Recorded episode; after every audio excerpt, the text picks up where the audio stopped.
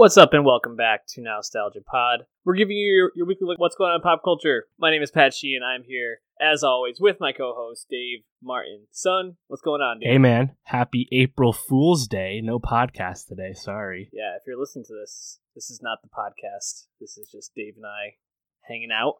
As always, if you enjoy us hanging out or listening to us talk about pop culture, hit that subscribe button and go to iTunes. Yeah, kind of crazy it's April already. For real, man. You're chugging along. Yeah, no, I- I feel like January and February kind of slow. And then as soon as March happened, which was like five weekend month, mad shits come out. Now April, April's jam packed. So as always, the culture continues, my friend. We were talking right before we got on there how Game of Thrones and Avengers are coming up, which is like two of the biggest moments of the year. But later on in the year, we ha- obviously have Star Wars, and that will be a whole thing of its own. But it really feels like this is the real. We're getting into the meat of things now. So we're in the end game now. We got a lot to talk about today. A lot of we got music, TV, and movies. Giving you the whole whole onslaught. Let's start with Lil Nas X, Old Town Road, been making some waves in the music world. You know, this is interesting. So, the song Old Town Road dropped back December of last year. Got a little bit of attention, but then Justin Bieber, I think it was on his Instagram story, hmm said, Yep. you know, this is my new musical crush, and was listening to the song and gave it a shout out to his followers. Quickly picked up steam, obviously, because the Biebs, he makes moves happen, and started climbing the country charts. Which is interesting because I don't know if people would describe Lil Nas X as a, uh, a country singer, would you? No, despite having horses in the back, he came up as an Atlanta trap rapper. He has, I think, he has two projects, but they're not on Spotify. They're just on like SoundCloud. And yeah, he's a a, a new another, another trap artist. N- nothing out of the ordinary there. I actually wasn't familiar with him because he hadn't really made that many waves with those traditional rap songs. But then Old Town Road comes out and gets picked up with lots of memes and SpongeBob memes and all, all that, and evolved as a viral song does in 2019. Not really surprising. But what's so interesting is the whole country thing. I think the, re- the reason we're talking about this today is because the song started to top the country charts and like was being like requested in country radio and all that.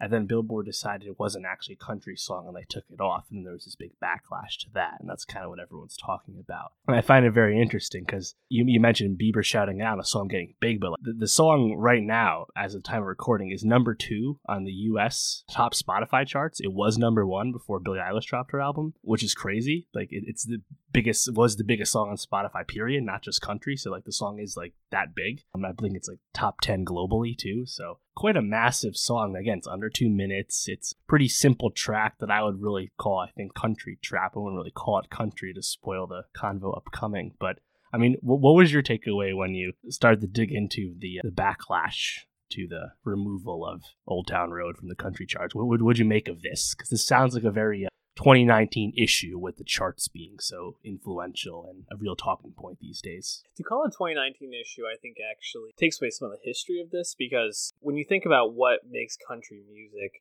I guess people would consider like, you know, acoustic instruments, guitars, fiddles, things like that. When you think about what makes artists that are not rap, so when you go outside of rap, like what spheres do you see black artists And You see them in pop, sometimes in rock music, not as frequently and then you see them in rhythm and blues. It's like the catch-all term. When you see Hispanic artists, you know, it's Latin music. That's the catch-all term.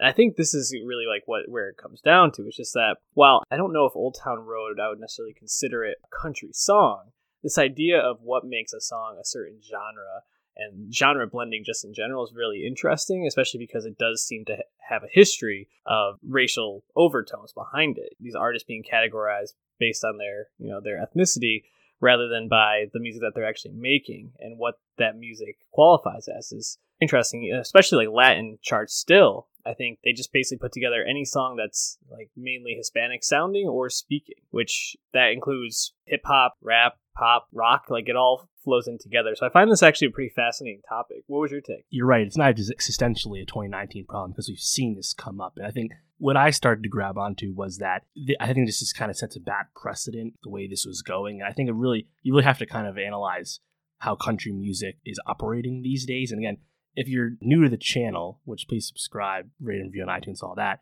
you'll probably notice that we don't have any country reviews on the channel because we don't actually like like country music. So I'm kind of coming at this as like a top level music industry perspective, but country music right now is kind of having identity crisis with its charts too. So it's really funny to see then this new song that's really, I mean, it's got a trap beat. So I, I, I do side with Old Town Road not actually being a country song, but I'm more interested in the precedent. And all, all like top country songs right now, you go on these charts, and these are all like very pop influenced songs. You mentioned fiddles and like traditional instrumentation. A lot of that's disappearing from top end radio country. So the fact that country music would start to get on its high horse when it's already been selling out and just being a worse version of pop music.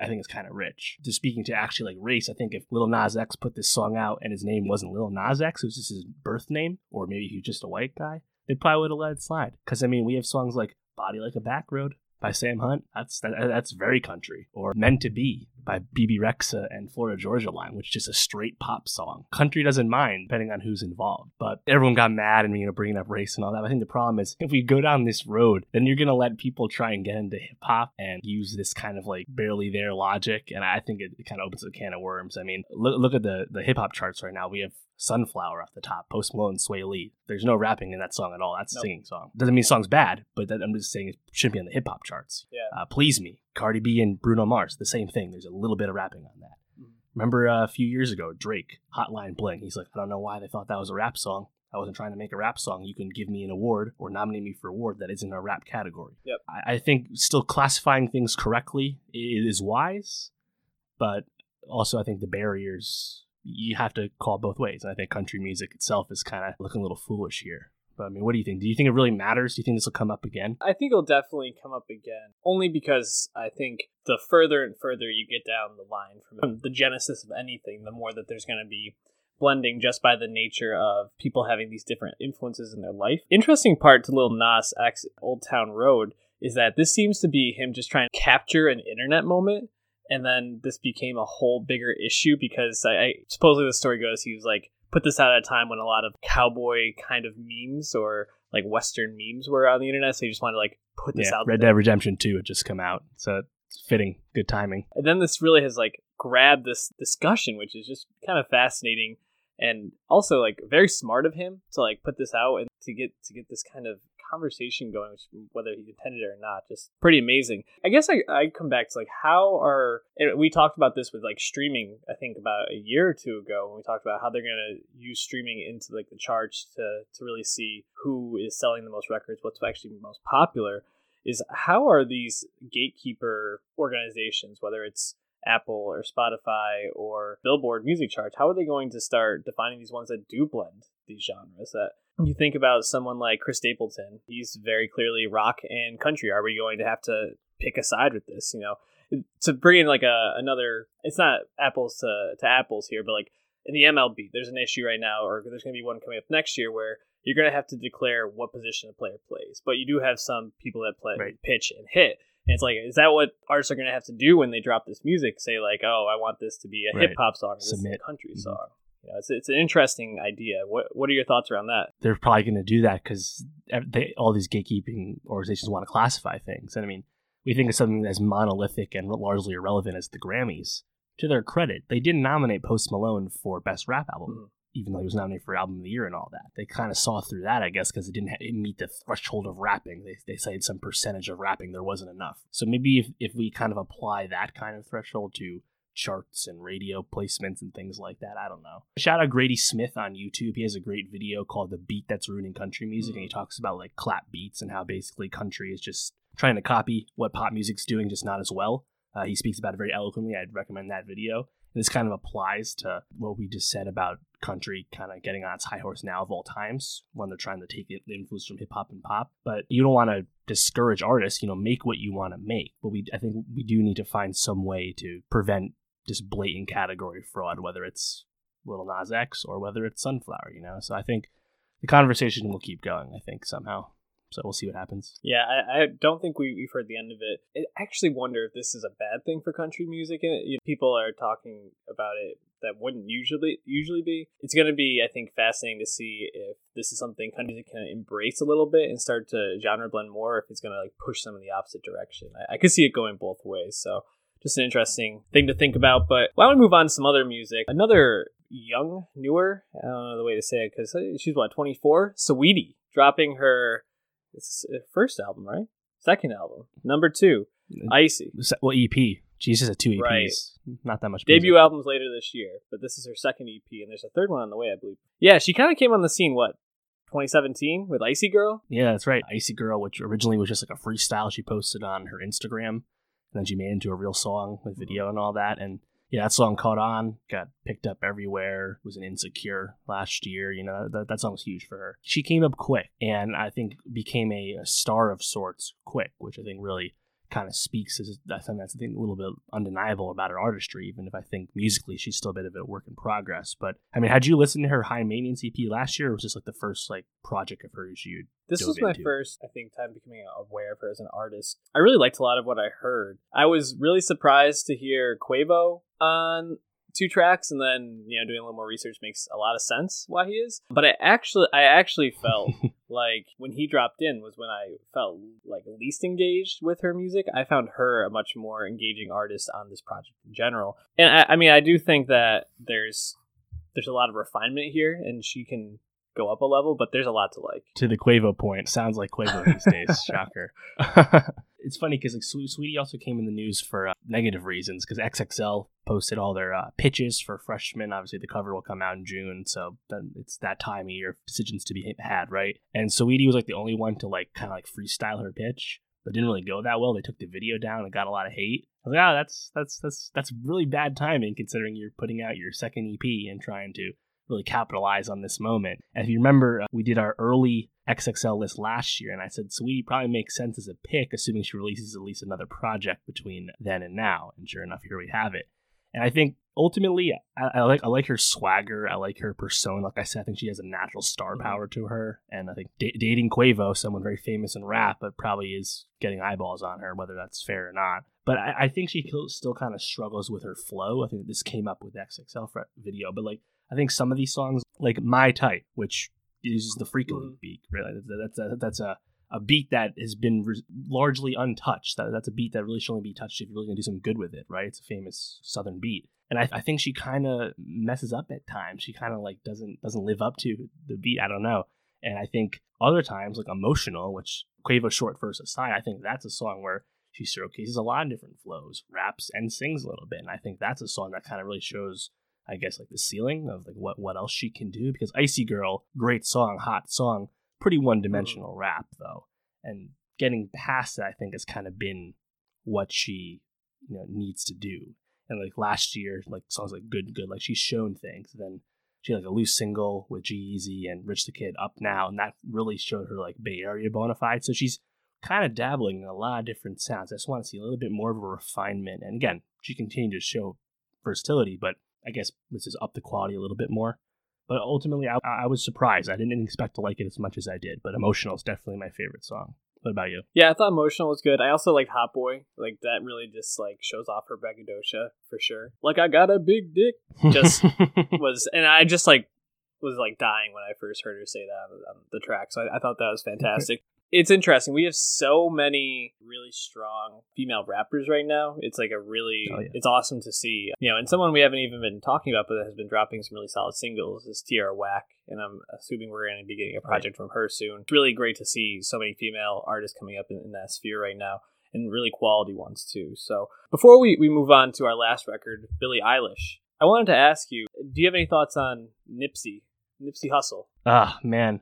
Yeah, you checked. You broke the news to me. I uh, hadn't been on Twitter that past hour, so I didn't miss the initial he'd been shot news. Yeah, very sad, man. I, I wasn't the biggest Nipsey fan. I wasn't like super emotional the way I was when Mac Miller passed or anything. But he's always an artist that I think hip hop fans really respect because he's been around a long time and really embodied that modern day West Coast LA sound. Kendrick Lamar really respected him. And he, he was always a really thoughtful guy and really could really put into perspective considering the upbringing and come up he really had. And hopefully this puts a lot of people onto his music because I think there's a lot of Nipsey music, but it's I think it's all it's there's some good stuff in there. And again, it's it's, it's like more lyrical West Coast gangster music than you expect on the surface of when you like think, oh, Nipsey Hussle looks like this. He's got gang ties. Uh, you know, you, judge him right away. But similar to like YG, he kind of has a little more under the hood once you really listen to him or watch an interview or something. So dis- disappointing loss for sure. And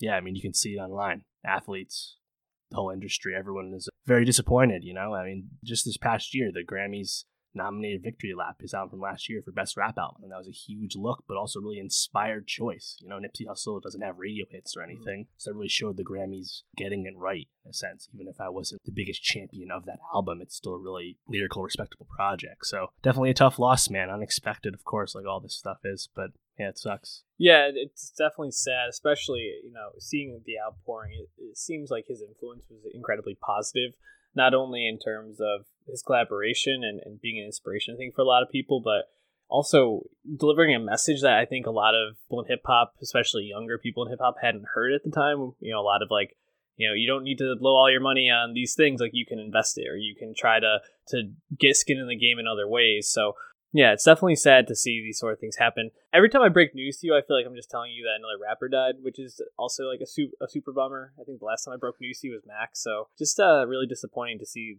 you know another loss like this. I'm trying to remember. Did you also text me when X died? I think you. I, I, think we were we were sure. about to record. I think I might I might broke yeah, it to you. that's then. right. Anyways, moving on to teen sensation Billie Eilish. We've been kind of talking about the lead up to this album. When we all fall asleep, where do we go? When I first read this album title, Galaxy Brain right there, it, it made more sense after listening to the album and seeing it was a part of a song called Bury Your Friend. But it she she fascinates me, right? So she dropped this song back in 2014? No, couldn't have been. Probably 2016. Yeah, when she dropped. What when she was 14. Yeah, when she was 14 was when she first uh, dropped. Ocean Eyes, and then had a uh, EP follow up, Don't Smile at Me, and she's just blown up in the last like year or so, or since she dropped that. Basically, she has 16 million Mhm. followers on Instagram. She has modeling deals. I'm pretty sure she has brand deals at this point. She's only 17, man, just insane. And she has a very specific aura to her. At least uh listening to her music and seeing the public persona I've I've taken in of her, she gives this very like goth type vibe, goth Yeah. pop, and it's it's kind of fascinating that so many young people really gravitate towards this. Listening to her album, We All Fall Asleep, Where Do We Go? I didn't know what to expect. Upon first listen, I was like, this could be a Fifty Shades of Grey album, just in terms of these like really like deep bass and like airy, very stripped down, almost lo-fi ish chords and just spacey songs. I was like, man, this is this is some interesting stuff that is really grabbing this the zeitgeist right now. But I didn't hate it. I'm wondering, what was your takeaway from this Billie Eilish album? I, I also liked it a lot more than I expected to. I didn't love her debut EP, Don't Smile at Me, from August 2017. I think there's some some good songs on there, like My Boy, and uh, there's a song with Vince Staples on there, funny enough. But ultimately, I was like, yeah, she just kind of sounds like low rent Lorde to me. And like, obviously, she's indebted to Lorde a lot. Both you mentioned the goth style, which is uncommon for someone in mainstream pop music, but also the the lo-fi production and the spacey beats, and then the lower lower register and the I guess really measured delivery uh, when she sings and stuff. Right? There's a lot of obvious nods to Lorde's artistry, also nods to Lana Del Rey. A lot, lot, lot, lot of influence all over the place, really. I mean, she also cites Tyler the Creator as a big influence, and you can kind of see it. But this new album, this debut album, you know, I was again I- like you, I didn't really know what to expect. Obviously, I knew she was adored by Gen Z, like she's just like the Gen Z pop star icon right now. It's like her and Khalid, and I, I had again I hadn't really loved a song from hers before, so going in, being a big Lorde fan, I'm gonna be like, get off my lawn. I don't want this shit. Lorde's better, and I still think Lorde's better. But I came away pleasantly surprised with this, and I think she, I think she now has really realized that potential that she's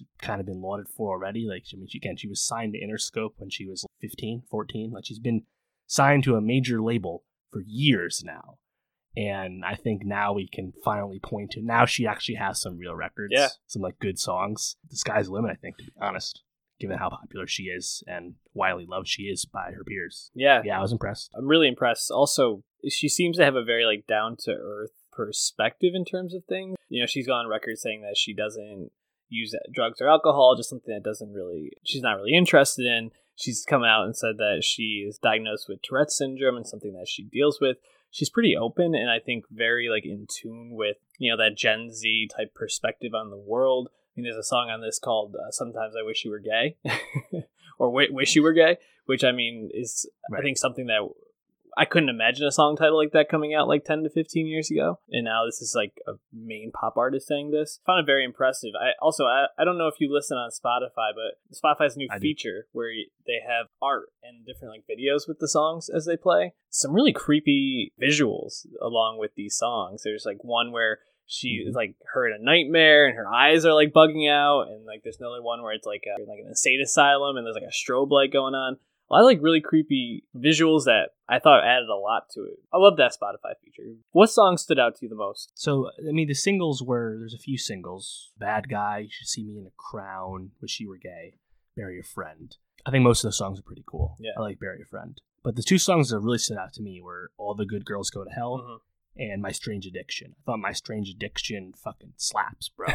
That's got awesome synths Mhm. and mixes that in with samples of The Office TV show. yeah Tastefully, logically done. I thought that song rules. Mhm. Again, I didn't expect to have a Billie song I thought was so re- replayable because, again, she's kind of low energy on the mic and lo- more lo-fi in production. You should see me in the crown. That that has obvious EDM production, right? So I think that has that, that can get the party going a little bit more. But yeah, my strange addiction kind of blew me away because I remember when I was listening to it, and like when all go- all the good all the good girls go to hell. Excuse me, track five. I'm like I'm listening, and I, I remember all of us saying, "Oh, this is good." Mhm. I wasn't feeling it at first, and then I think the album in the middle really really takes off. So my strange addiction is definitely my go-to for this. What about you? I really like Bad Guy only because it has like that. eh, All the songs on this, my one critique probably would be I feel like there's a similar structure to these where it starts off a like lo-fi, airy, and then like slowly builds into this drop around the chorus, and then kind of goes back to it. And it's very quiet, but then builds up. I thought Bad Guy had the most like intriguing chorus with like that weird like almost like poker face ish like uh sound no no no no no no uh, I was like ooh like that it really just caught me the way that that came in um all good girls that go to hell I thought had the best lyrics around the chorus at least really I thought catchy and actually kind of like thought provoking in a sense which I didn't expect to get take away from a 17 year old album props to her for being yeah, for sure. thoughtful and insightful. Yeah, I, I mean, my, my Strange Addiction is also very good.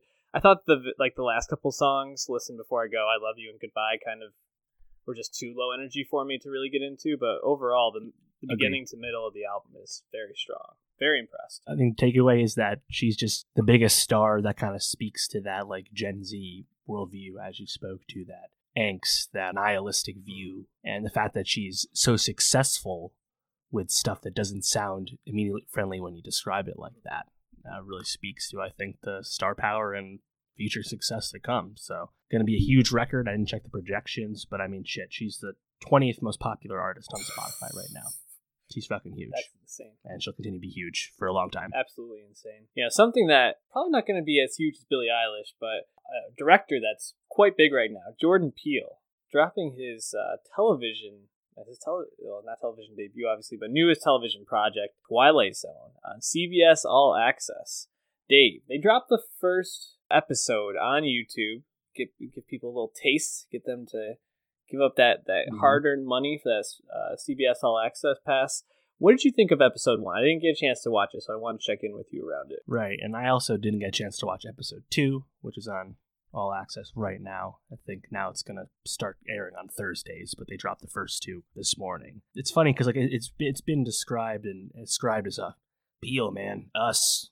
A lot of people talking about us now. Twilight Zone's coming, and it's like Twilight. Well, he's producing Twilight Zone, and he's the host slash narrator, like Rod Yeah. Serling.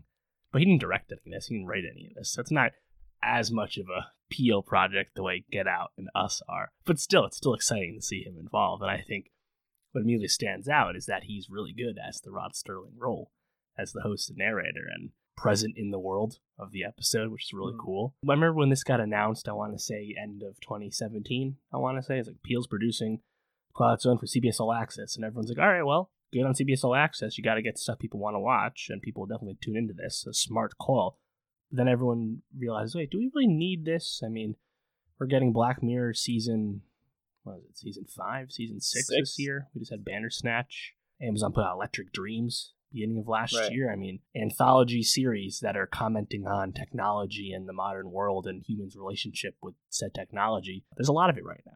Most of it's pretty good. Do we need the original most famous anthology show to come back. They've tried to bring it back a few times. Do we need this? Fair questions. But I think it's definitely worth it. It's funny because this first episode, I thought ultimately it stars Kumail Nanjiani, who we love.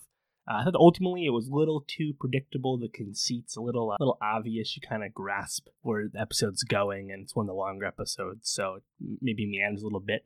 But it's still really well done. Both it looks cool. I think it's still really sharply written, even if overall the concept's kind of easy to figure out. Kumail plays a struggling comic, which is quite meta. Love it and he meets Tracy Morgan, who is a famous comic, and he passes on some wisdom for Kumail to improve his career. I don't want to say any more, but once you understand where it's going, you can kind of see mm-hmm. the finish line. But I still think it, it's like still smart enough, smartly done enough that it's like, all right, well, let me see what the next episode is. And the next one, again, I haven't seen it yet, but it has Adam Scott. And we know from the show, there's quite a cast of actors and actresses we love on this show to come. So I still want to keep watching. It's not a show like The Romanoffs, where it's like, ah, man, bit of a snoozer. Don't know about this show. Then you watch the whole show, and you're like, oh wow, this was an anthology of snoozers. what a waste of time. Yeah. That's not what this is. So that's that's exciting and good for CBS, man, because they really needed this because they got the Star Trek heads, but they need more. Yeah, you know.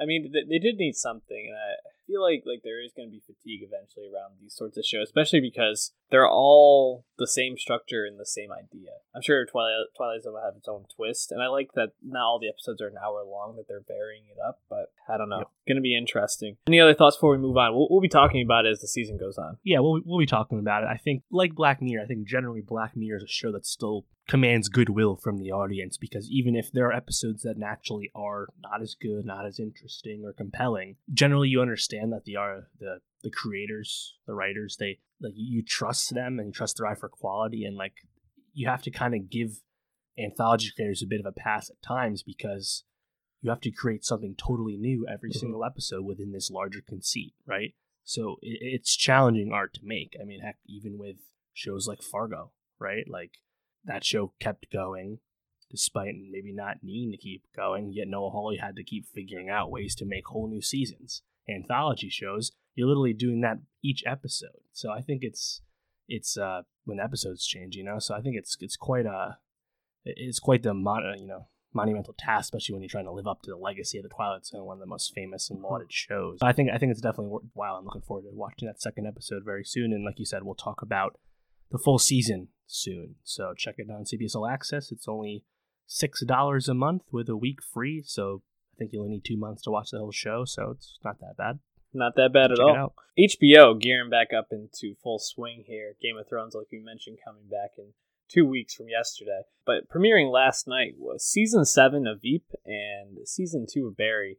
I'll, I'll just uh, vamp quick on Veep. We've talked about Veep before on here. Uh, I like to check in with it. It's one of the most well written shows. Um, you know, Iannucci just uh, released Death of Stalin last year. Fantastic movie Fuck that yeah. we both enjoyed. And if you like that movie, you'll like Veep. The writing is very quick, very sharp. Some of the lines from this show, I just like can't believe that they actually make it on. And I mean, you obviously have Julie Louis Dreyfus at the top, but the cast is just stacked. You know, you got Tony Hale from Arrested Development, Matt Walsh, who you would recognize from a bunch of like the movies from the early two thousands. He's in everything. Yeah, he's in everything. Reid Scott, Timothy Simons, who's kind of been the breakout of the show. Um, his star has really risen Fucking as Jonah. You know, Gary Cole, which is a, one of the of that guy in Hollywood, I would say. Just, I mean, if you keep scrolling through, you'll find everybody. Paul Scheer had like a very tiny role in this in this, and he somehow like reappears, and every time it's just very funny. I haven't gotten to him yet. Yeah, that's exciting. He's, awesome. he's like he's like a TV producer on it, and just like shows up every once in a while. It's great. Just one of the best, and one of the best shows on TV for comedy. And this season, Selina's running, which uh, for president, which she thinks is her second time doing it, but it's actually her fourth time, which she keeps being reminded of. Andy Daly joined the cast this season. He it seems like he's gonna have a very funny running gag on this show, which is gonna be great. And Jonah is also running for president, which adds like a nice absurdist perspective on on the whole thing. in, in, last That's night's funny. episode, I mean, I'm not spoiling too much because uh, I won't really go on the jokes on it, but he's married to his stepsister, which uh, comes out while he's being interviewed on television. So some very funny jokes around that. Yeah, I mean, if you if you haven't watched Veep, it's only each episode's only 30 minutes, and especially with the current political climate, it adds a levity and an absurdity that you can enjoy rather than the absurdity of our normal political atmosphere. So it's, it's great. Right. I think that that point there is kind of the what people are most looking forward to for this final season because Veep for the first what six seasons it existed as the most accurate sh- political show on TV. All the uh, DC folks say it was closer to that than it was to House of Cards, certainly, right? And more importantly, it was lampooning and having a go at you know the machinations of, of, of politics, right? And it was done really well. And you said it's so well written, it's so smart, and also it's hilarious that it's really the whole package. But now, when you have a political, this is the first season that is coming out with Trump in office because Julia, she had a can- breast cancer, right, or cancer anyway, and they had to postpone this final season. Mm. So now we have a season coming out where political climate is so ridiculous all the time that how can you really lampoon it? So I really want to see what the what this final season tries to say. It's uh, interesting. Yeah, it's it's basically what people who have seen the whole season say is that it's different, but it's one of those shows where you're getting to see people who are just phenomenal at their job. And even if it's different, it's still one of the better shows on TV. So it's worth checking into. Another show which I think is one of the best on TV was definitely at the top of our best of list for the first season is Barry, uh, starring Bill Hader. He's like a executive producer and sometimes a director on this as well. Very this show looking at Barry, played by, by Bill Hader, obviously, who is um, a hitman who wants to become an actor and get out of the life of being a hitman. Allison Herman of The Ringer, I think, had a very interesting way of summarizing the first season, which is uh, is Barry a good person or not, was kind of like the question throughout. And she said that the second season seems to be when will Barry recognize that he's not a good person, which think is a pretty interesting right. question to be underlying the whole season. What'd you take away from the premiere? Yeah, and I think that conceit right there is important because Barry season one ends in such a masterful way that it the show as as a as a whole feels like it didn't need to continue. Barry, uh, spoiler for season one. I don't know why you're watching this if you haven't seen season one, but uh, Barry kills Moss at the end, right? And he's like, all right, now I'm going to restart my life now after he's totally corrupted himself by killing his former military friend and now Moss, two innocent people that didn't deserve to die. You know, you can rationalize it as they're criminals, right? And now that Barry is seemingly an irredeemable person, we have to watch more and see like what, what, what's going on, right? Is Barry are they going to try and redeem Barry? Is that where mm-hmm. we're going, or they can actually stick to the darkness? Because I think ultimately this is a show that has lots of funny moments, but ultimately it's pretty fucking dark, yeah. man. Like Barry himself is having a tough time. And now that this season two, uh, Gene and Henry Winkler is also having a tough time, obviously, as his girlfriend yep. was murdered. So it's dark, and it feels like they, they, I mean, they decided that they wanted to make the second season. So um, obviously, I, I trust Hader and Berg's hand with this, and also how can you blame Hader for having his like best role to date? You know, wow, keep it going. I understand, but yeah, where they're ultimately taking it, whether it's Hader realizing he's a bad guy, then whatever happens next, or Hader actually truly becoming a better person. Uh, I'd, like, like to see what happens with Barry. It's pretty interesting. But yeah, I mean, this I think the second season really starts to put that question in your mind and just kind of kick it going. But uh, I'm again looking forward to more. I thought I had season one as my number four show of the year last year, so obviously I'm very excited about this. Yeah, and the the first episode episode of the season I think does a really good job of kind of like the question of selfishness is kind of I feel like is at the center of it. You know, Barry's trying to hold this acting class together as Henry Winkler's Gene is grieving and doesn't want to hold the class anymore, and kind of about the things we withhold. Even at the end, Sally, played by Sarah Goldberg, Barry, Barry gives this long monologue, very emotional, which I, maybe we'll talk about in a second.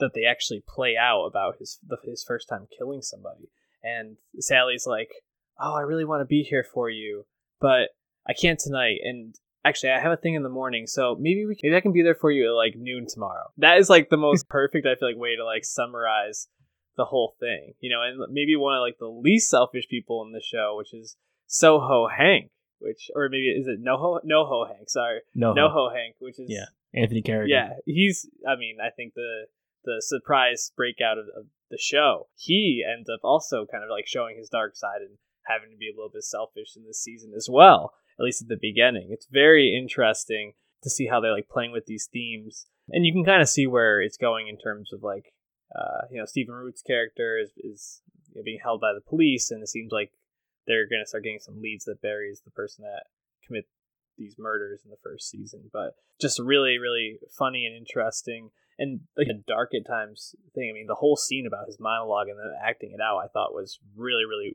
effective in terms of being emotional and just capturing you in that moment. Yeah, I'm curious to see how they keep Noho Hank, keep the Bolivians and the Chechenians and uh, now the Burmese, I guess, too. How do they keep them into the story?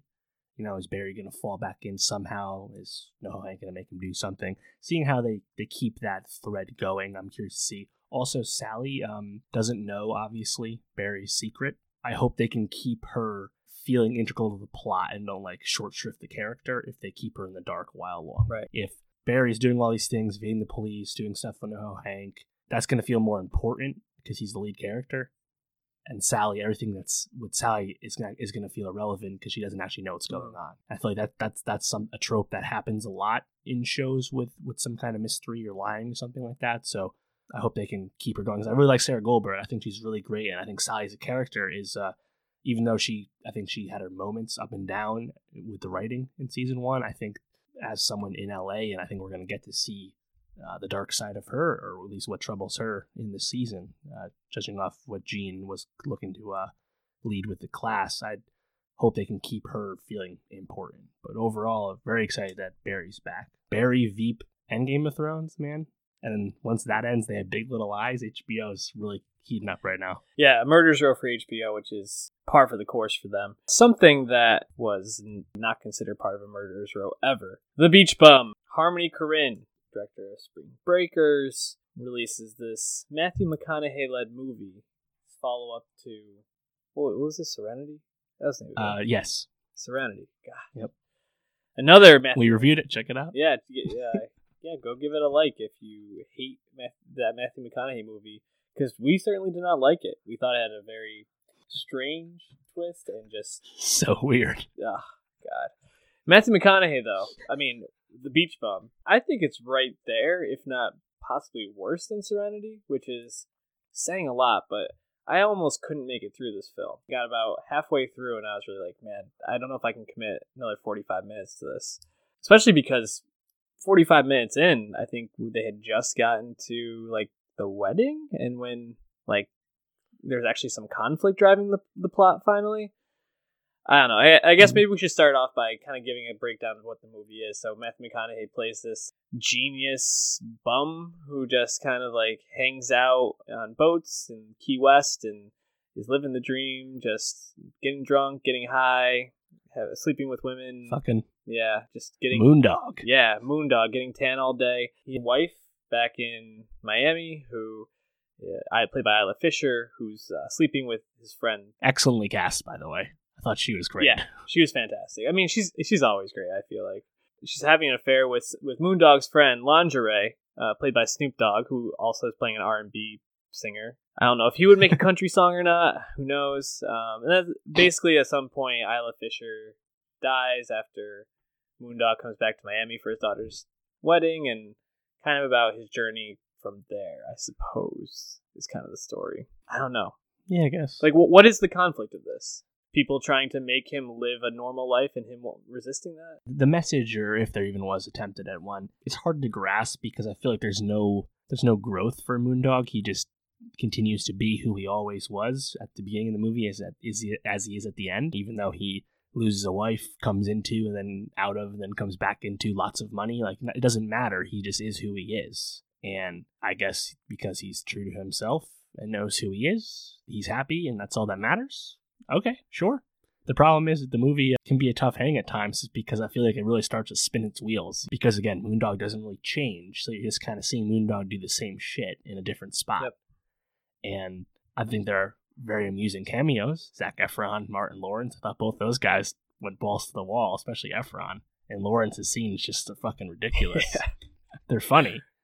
But like because the plot doesn't have like really any forward momentum after what happens, Fisher happens, it doesn't feel like it really matters. Yeah. And like I'm watching in the beginning, and I think my, I forget what exactly I saw, but I saw something that like made my mouth drop. Maybe something he said, I forget. And I was like, oh, this is pretty funny. This is amusing. And McConaughey just doesn't give a shit. Like he's just going for it, whatever. He's he's clearly off the McConaissance. He's been off that as we've known.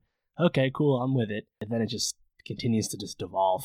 I thought the stuff with I thought Snoop Dogg stuff was pretty funny. But yeah, just the story is just so I guess unbelievable because there's just a total lack of consequences the whole time. And like no one can say no to him because he's this deep prophetic orator, I guess. This is tough to cut to grasp. Maybe if I saw it when I was fucked up, maybe I'd appreciate it a little more. Yeah, that that was actually my thought as I was leaving the theater. Was I probably should have just gotten high before I saw this, and maybe I would have enjoyed it more. But the thing is, it's I don't even know something like Harold and Kumar, Cheech and Chong. Those are stoner movies. I guess if this film had kind of like gone a little bit more into like the absurdity of like stonerism, maybe that would have been it. But I really Mm. feel like what it was trying to say is like he's this eccentric guy who lives this eccentric lifestyle that's basically counterculture, and because of that, like everybody who doesn't understand him or know him, like Limp Dick, Limp Dick Frank, for example, like just can't really understand like his appeal, but like because he's so like different, like that's what actually makes him great and like a genius. And I was like, ah, man, I don't know if I if I really buy this, especially because I would have I wouldn't mind it if there was something redeemable about Moondog as a character, but I didn't really find that much to root for with him. I mean, he was a womanizer, an alcoholic, substance abuser. He robbed people. He like just destroyed things without regard. Probably like the the one moment I felt something for his character was when he was uh you know he saw uh, lingerie and his wife hooking up and you could tell he was like affected by that. And then right after Isla Fisher dies you could tell he was affected by that. But otherwise it's just kind of like this guy just doesn't give a fuck about anything. Like I, I neither can I with the with the the way that this Right. movie is filmed. So that's kind of where I was at with it. I do want to say the soundtrack was great a lot of Jimmy Buffett in there who actually has cameos throughout Of course he does. yeah, of course. and you know, had little Van Morrison there at the end. The Cure came in a couple times. I thought it was a pretty solid soundtrack, uh, very enjoyable. And Martin Lawrence, dude, that that whole scene where he's swimming out to the sharks, I was like dying. Like that was like the one moment I was like, all right, like I'm I'm here Oh, the this. dolphins, man. They're here. Come on in. oh man, so, So fun. funny. How'd this movie do at the box office, Dave? Oh god, so Serenity was McConaughey's previous worst wide opening ever, like 4.4 million. Beach Bum underperformed its already low projections. It only made 1.8 million opening weekend in like a thousand plus theaters. Very bad. Distributed by Neon, and Neon's had a bit of a tough hang recently. Vox Lux didn't do good. Assassination Nation didn't do good. They really haven't had anything be much of a big hit for them besides I, Tanya and Three Identical Strangers. So for one of those indie upstart, this is like year three of them. Like they're a very new movie distributor. They're having a bit of a tough go. And again, like this movie clearly was not expensive, but it's still going to somehow be a disappointment because it's just not making any money back. And ultimately, like thinking about this, thinking about Spring Breakers, Korine's past movies, re- reminds me of Harmony Korine just as a figure in the film industry and just kind of the weird career he's had and whether this bomb, right? I wonder if this really hurts his ability to get things financed because he's already making something at such a low scale. I was really interested in him initially just because, I mean, he wrote Kids when he was 19 and Kids, you know, influenced mid 90s, which came out last year, and kind of one of those cult classic movies about pre-Giuliani New York City, representing teenage kids, and really dark, fucked up movies, really controversial, but I think really says a lot, has a really cool message, and really stands up today. I mean, I only just saw it recently, and the fact that he decided to take the goodwill he had. And again, this was back in the '90s. He's made other stuff since then, wrote other stuff since then. But the past two films being Spring Breakers and Beach Bum, in like a six, seven year span, just kind of disappointing because you just feel like he could bring more to the table. Beach Bum, honestly, like if you just want some dumb BS, I'd say watch. You might be amused, but I was expecting a little bit more to be honest, and just didn't get it. And Jonah Hill, I love Jonah Hill, and like I thought his antebellum accent as Moondog's agent, like I thought that was funny, but it clearly came off as acting and like fake. I agree. I was like, I don't know, this is not Joe. Like Jonah's barely holding it together doing this 1860s Yeah. Southern accent. Why don't we move off Beach Bum? I, I can't even care anymore about it. What about Dumbo? Tell me, if, did you enjoy it? I think Dumbo's okay. It's ul- it's ultimately it's a kids movie, and what I mean by that is its messaging, its storytelling is not subtle at all. It's very straightforward on the nose, all that. So as an adult, it's tough to really glean too much from Dumbo besides just what it is on the surface. The movie is underperforming the box office, only 45 million. That's the, really the worst of the big Disney reimaginings of classic animated movies, and the critics are pretty down on it, and kind of brings up the cynical point of people bring up. It's like, why do these movies exist in the first place? And ultimately, you know, I think we mentioned at the end of the po- past few pods, it's like Dumbo came out in was it 1941, literally the fourth Disney animated movie ever. Dumbo itself is only an hour and change long. Dumbo doesn't even talk. Does Dumbo have a lot of hardcore fans? Do we need a remake, a reimagining of Dumbo? And the answer is no. I don't think we didn't we needed this. And the fact that it was made by Tim Burton, but Tim Burton doesn't really bring anything to the table these days. Disappointing. I mean, like it's truly a reimagining. Like there's all these new characters, there's all this new plot. Most like Dumbo learns to fly early in this, and I think everything in the original Dumbo film that they keep is front loaded at the beginning of this new one, and it changes and a lot of human characters, but they're really archetypes. Like they really you understand exactly what they're doing and they don't really bring much to the table. Like Michael Keaton, looks like he's having a fun time, but he's clearly obviously the bad guy. Yeah. And Danny DeVito is having a great time as uh, Medici, the leader of the circus, but he only can do so much because all these characters are really one note. The plot is largely driven by Colin Farrell, this World War One veteran, and his two kids, little young kids, and, and the kids. Again, they're not subtle at all. So, like the fact that they're driving the plot when you took them out of the story, they probably wouldn't have mattered at all. I think says how like thin the story was, but I mean, the Dumbo CGI was good, and Dumbo flying scenes were cool, but yeah, it just it just doesn't doesn't elevate the Dumbo story enough, and I, I guess a Dumbo reimagining probably never could do that. So I don't know. You know, it, it's tough to really ask much of it. I mean, the pink elephant scene that's famous in the original one that comes back in a cool way. I like that. Look cool. Nice. But ultimately, the message is about like not selling out to the the corporate overlord who's Keaton, which is just really rich because the movie's coming from Disney, who is taking over the film yeah. industry. So it's really hard to get down with that message, even if you tell it really simply. Yeah. Yeah, I, th- I think it's okay. And ultimately, even if this loses some money for Disney, it's not going to matter at all because they have Aladdin, The Lion King, mm-hmm. Maleficent 2, and Mulan coming out in the yeah. next year. Start from Maleficent, those other three are Disney Renaissance mm-hmm. remakes from 89 to 99, most nostalgic period of Disney animation for people these days. Ultimately, I think this the movie, the takeaway is what it was when it got announced. Don't think we really needed this one. Yeah, and the more and more I, I think about why they're putting these all together, it seems pretty obvious they just want to get these live action films out, have people see them before they release their streaming service, so that if somehow you haven't watched Disney films or you needed another reason, they'll be on there, and that'll probably be the only place you can you can see those. So, gonna be pretty interesting just how this these kind of play into the streaming war, especially with the way it's going. I mean, Aladdin, the second trailer looked a lot better. I thought I saw it before Beach Bum, and I was a lot more excited after seeing that. Just a side note: Once Upon a Time in Hollywood on the big screen, that that trailer, I could not be more excited to see that movie.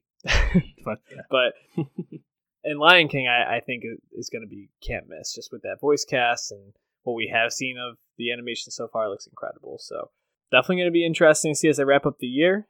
And I think it's time to wrap up wrap up the show. Any closing thoughts for the people, Dave? Other unannounced uh, Disney remake of sorts is The Hunchback of Notre Dame, which just got first mentioned back in January. Josh Gad, perhaps involved, and that again, that that's a Disney Renaissance era film. But I'm wondering how that one will do because that one doesn't seem as popular as obviously Aladdin or Lion King, right? Um, so I'm curious to see if they really go forward making that one because again, it's not dated or anything yet, and Mulan comes out early next year, and then there'll be nothing left on the calendar of this type of remake of sorts. So I was actually going to ask you, what of the remaining Disney Renaissance films would you most want to see reimagined? Yes, we know we don't need these, but if they were to make ones, they probably will. Which one would you want? The options obviously are Tarzan, Little Mermaid, Hercules, Pocahontas, and also The Rescuers Down Under, which is probably your best. Oh man, I feel like Pocahontas is problematic at this point to remake. Um, yeah. I, pro- I think I like lean probably Little Mermaid, especially with everything we've seen with like underwater and you know under the sea. Yeah, that's, that's probably my pick. And then Tarzan would be number two. The only thing is like Tarzan, with that soundtrack, you just kind of roll it, roll that back. You can get someone else to do it. Get Phil Collins to reimagine it. I don't know. Just I feel like the soundtrack is integral to that. Plus, they had that Tarzan live action with Skarsgård, and if I remember right, that wasn't actually Disney. That didn't do well. What? Yeah, that was Warner Brothers. Same way like Snow White and the Huntsman was actually Universal. So maybe because Tarzan is not strictly Disney IP, they wouldn't be as invested in it. But yeah, I think Little Mermaid's kind of the obvious choice. But then I was thinking like Hercules. I know Hercules is kind of popular, but I think Hercules is kind of like the low end of this era. Like I think it's it's good and amusing, but it's not like amazing. So maybe they could redo Hercules and make it Hmm. amazing. But then again, there's been a lot of Hercules stuff apart from Disney, so maybe they don't care as much. I don't know. Be interesting. I'm trying to think of a redheaded younger actress who could play Ariel. I mean, my, my first thought was Isla Fisher, but she's a little she's a little too old to play. I think Ariel. Right. Oh, I just remembered. They're also doing the Cruella de Vil Cruella prequel with Emma Stone. Forgot about that one. Technically, 101 Dalmatians with Glenn Close is the Right. first of these remakes, but that was back in what 96. So Interesting. interesting. We'll see what happens. Absolutely. So stay tuned with us. What do we got next week? Yeah, next week, No Rest for the Weary, man. Shazam with fantastic reviews from DC. Awesome for them. Killing Eve, season two starts on Sunday. Khalid, his second album, Free Spirit, drops on Friday. Game of Thrones will be a week out from next week's pods. We'll be talking all about the season, predictions, expectations, who dies, all that shit. And some other stuff too. Blackpink, the most streamed, listened to female group right now. K-pop, they're dropping an album. Best of Enemies, maybe that's good. Peterloo's coming out. So a lot of stuff. So make sure you pay attention to that. Watch our pod account at Nostalgia Pod, see what's good. And we'll be back as always. Yeah, hit that subscribe button. Give us that five star rating review on iTunes. We appreciate you. A happy April Fool's Day. Peace out.